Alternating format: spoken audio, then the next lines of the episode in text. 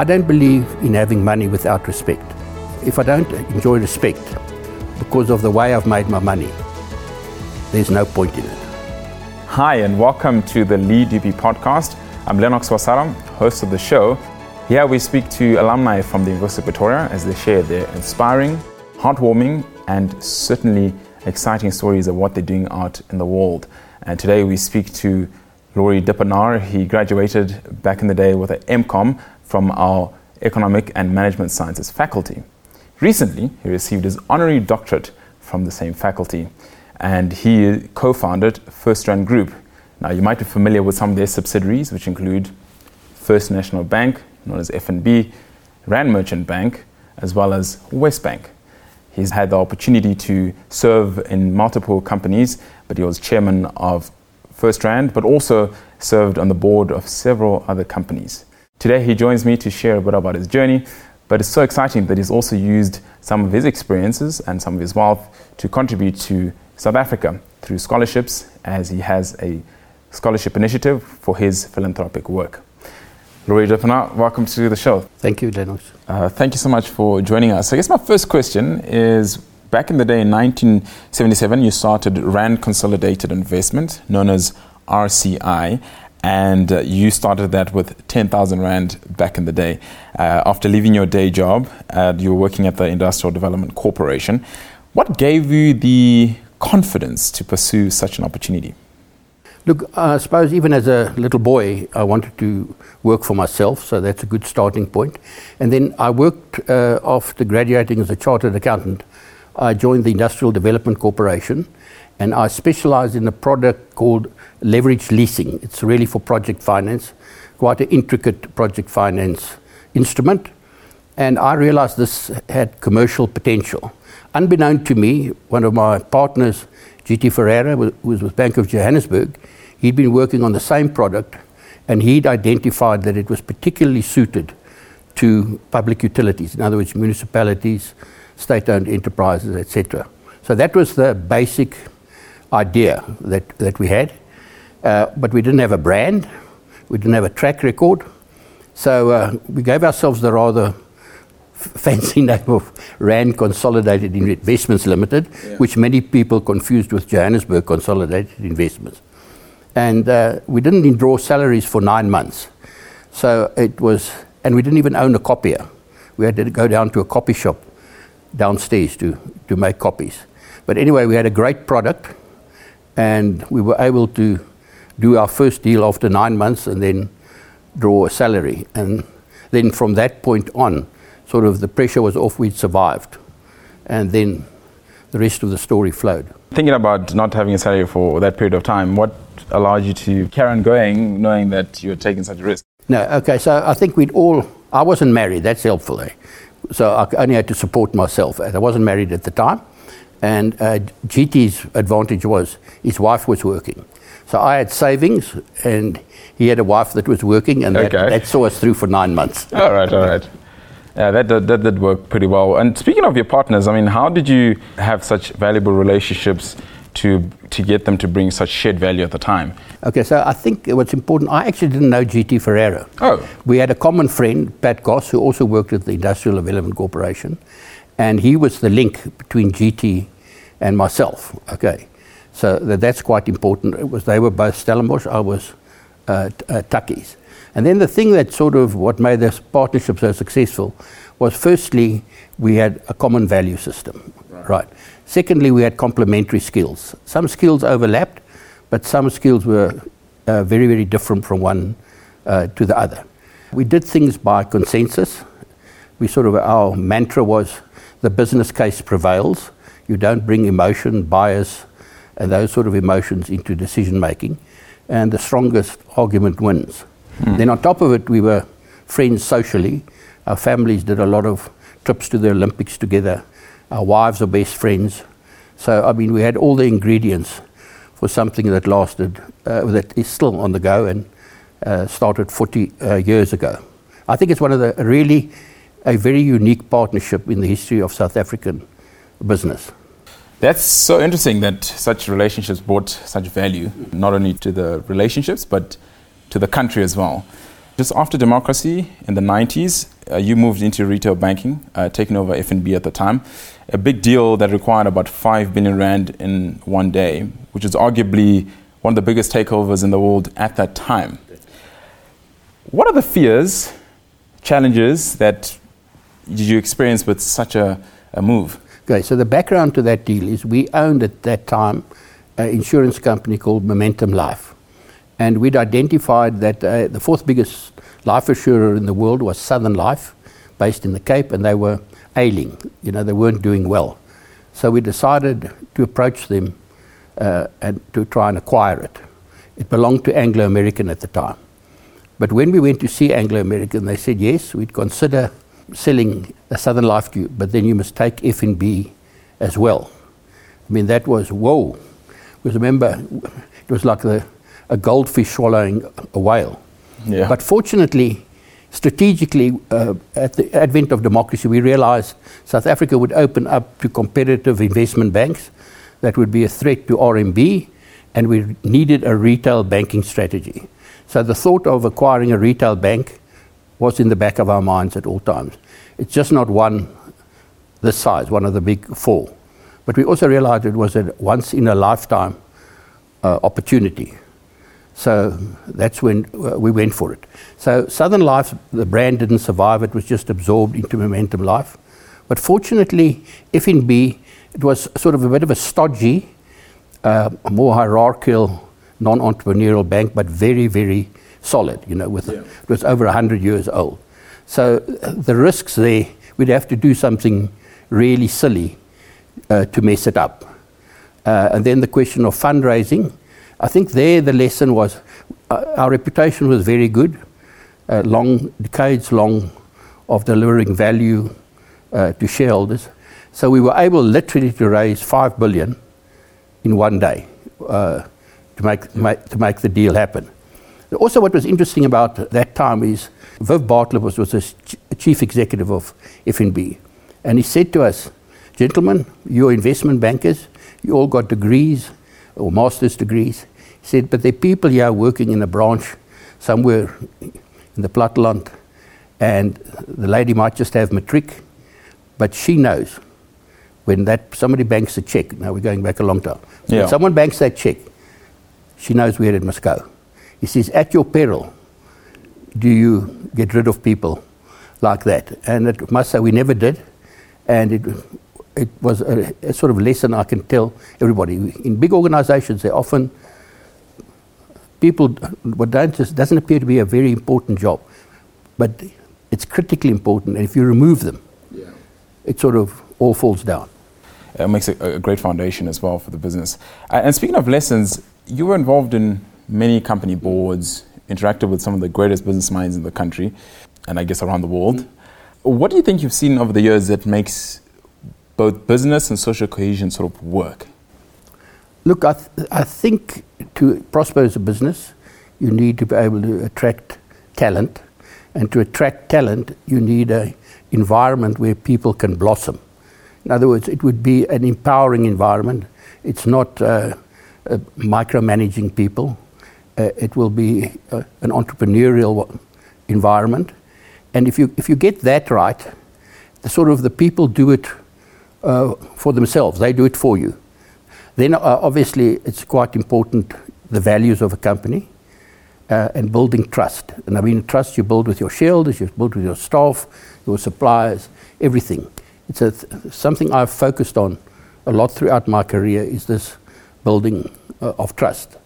And then being a sort of a financial or chartered accountant, uh, financial conservatism is very important. You, low gearing, uh, robust uh, balance sheet. But I suppose the real core is creating, single biggest thing is creating an environment where you attract the right people, do not micromanage them, and let them get on with what they're good at. One of the things you mentioned earlier as well was around entrepreneurship, around innovation. Uh, and I think uh, Adrian Gore came to your office and mm. spoke to you about looking at um, possibly health insurance, uh, which then obviously became Discovery Health, mm. and Willem Roos, which then became Outsurance. When I look at those two uh, stories, and perhaps your involvement in those stories as well speaks to me about the whole idea of lifting others as you rise. Um, how can we have more business leaders sort of like taking that approach of helping the younger people up? Because I think at the time they were relatively young when they approached you. Yeah, very, very much so. Uh, Adrian was 27, in fact. So the Adrian Gore story was really, came, we had a dormant life insurance license and he knew about it. He was working for Liberty Life at the time and he came to see me about acquiring that license from us. I said, Adrian, what do you want to do with it? I'd never met him before. And explained to me his whole idea, but it just sounded like another Me Too life insurance company. So I said to him, uh, that doesn't really have great appeal. Uh, go away and you can come up with something but more, a bit different and innovative. And he came back with the idea of health insurance. And he described the product that he wanted to design and everything. And it just, I sort of rang bells in my, my head. I just, I just really liked the idea. Yeah. And I said, okay, Adrian, uh, you can't work on this while you're working for Liberty Life. Resign there. We'll give you an office, pay you your current salary for three months, produce a business plan, and if we like it, we'll back you. If we don't like it, you're on your own.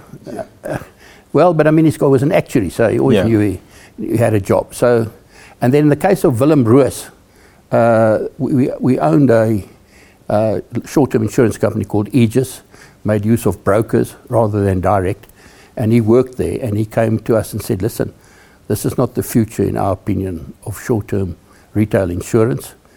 Uh, we must go direct." this is the product that we want to have. You know, the core there was the out bonus. Again, we just we like the idea. So what you really need yeah. is to get a backing. Or to be honest, we're not going to just do it because you've got a nice smile and we can't. Yeah. you're going to have to come with something that has commercial appeal, okay? Yeah. And, th- and then the money's generally there. And they're both giant companies today. Yeah, they are. Yeah when you look back, do you think that there's a um, have you seen a change in the, the evolution of young entrepreneurs back at the time then and perhaps now, the times that we're having this conversation? Uh, I suppose I think they just people are just cleverer nowadays.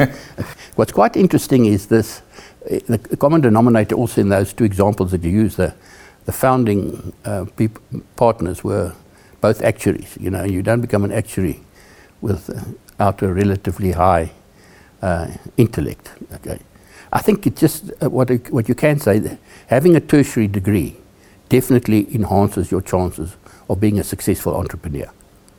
Versus someone who doesn't have a tertiary degree. It's not impossible, yeah. but you, the odds are, are stacked in favor of the tertiary degree. You know, we live in a society that equates wealth to success, and Forbes put you in the list of the top 10 wealthiest people in Africa uh, at some point, and uh, something many people might desire but never really get to experience. Right. But how has your view on things like wealth evolved from the 70s to now? Okay.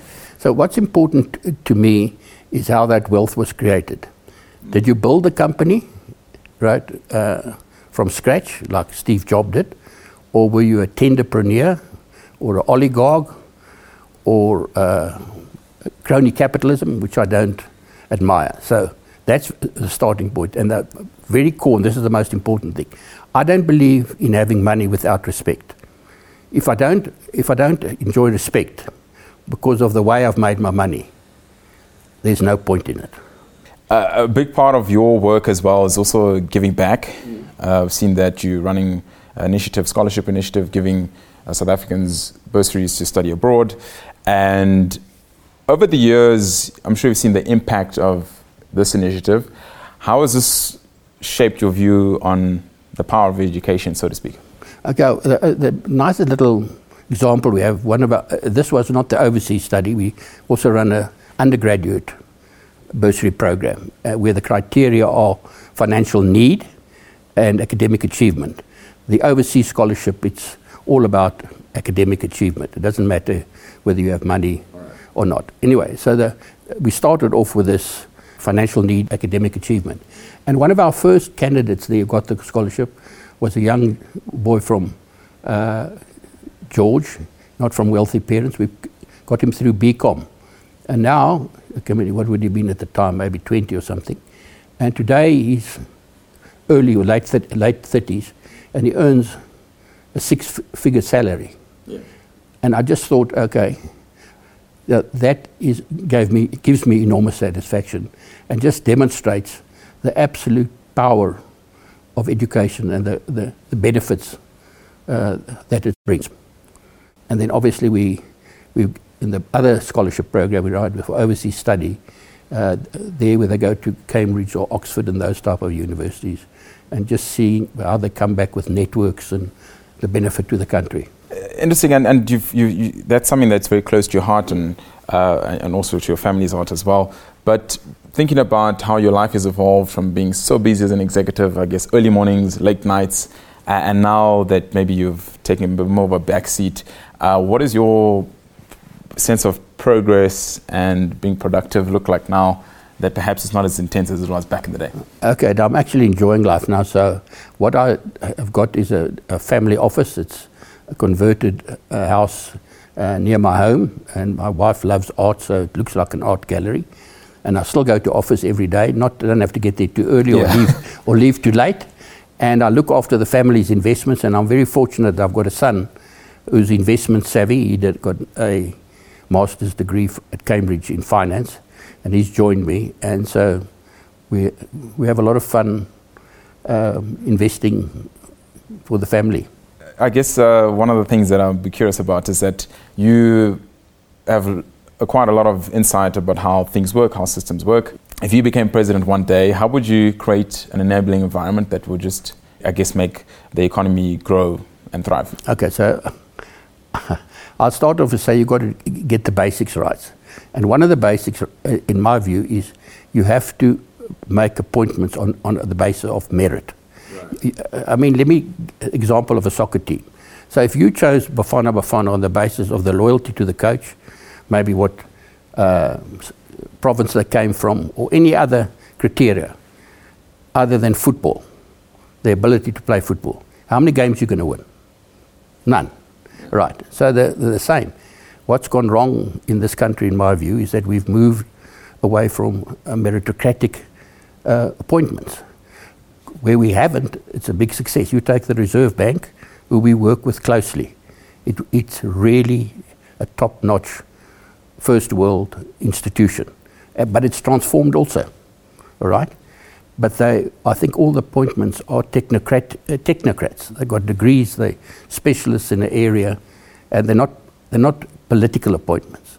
So it is, I'm just saying, it is possible. Yeah, that's interesting. And uh, wrapping it up, you've had the opportunity to walk and graduate with your master's at the University of Pretoria, but recently you received your honorary doctorate uh, from the University of Pretoria. When you think back, how has this wonderful institution that you, you said you're part of council at some point for many years, is it 27 years, if I'm 27. 27 years, part of council. Embarrassingly long. Yeah. That's around about my age right now. Been a big contributor to the University of Pretoria over the many years. So, how has this wonderful institution helped you grow and make progress towards the vision that you had for your life? Well, I think it was, if you want a direct link, we can, we can start with the Industrial Developer Corporation. Remember, I started off describing that I'd sort of specialized in leverage leasing. Now, I would never have got the job at the IDC as an investing accountant if I didn't have a top notch qualification from a university like Pretoria. So, if you want to make it very simple, that was the start of my journey. And the platform for that start was this university and the education it gave me. Yeah. No, that's interesting. And I think, um, like you said, you're still contributing in many ways. And um, through the scholarships, uh, through uh, your initiative. So uh, a lot of people will still benefit from all your contributions. Uh, we hope so. Yeah. Yes. And uh, something I learned also recently is that uh, you do enjoy uh, playing a bit of golf. Um, how to tell us a bit more about that hobby and perhaps other hobbies that you. No, so I told you I was almost embarrassed to give you my my handicap. I, at least I can say I used to be a good golfer when, when I was Tuks, yeah. yeah. when I was the same age there. But the ravages of age yeah. uh, have caught up. But uh, mine is entirely uh, social, and but I just I just love the game. I love watching it. Also, tournaments and things like that. And it's uh, I'm fortunate my wife plays, So, and um, not any of my sons though, but it's a, it's also just a, it's a, it's a bit of a life skill, I think. Golf. I urge parents. You don't have to be a very good player, but Yeah. you just start them quite young, as I understand you did. Yeah, that's true. Uh, and also good for business as well. I've had a lot of people manage to get a lot of business done Yeah. on the course as well.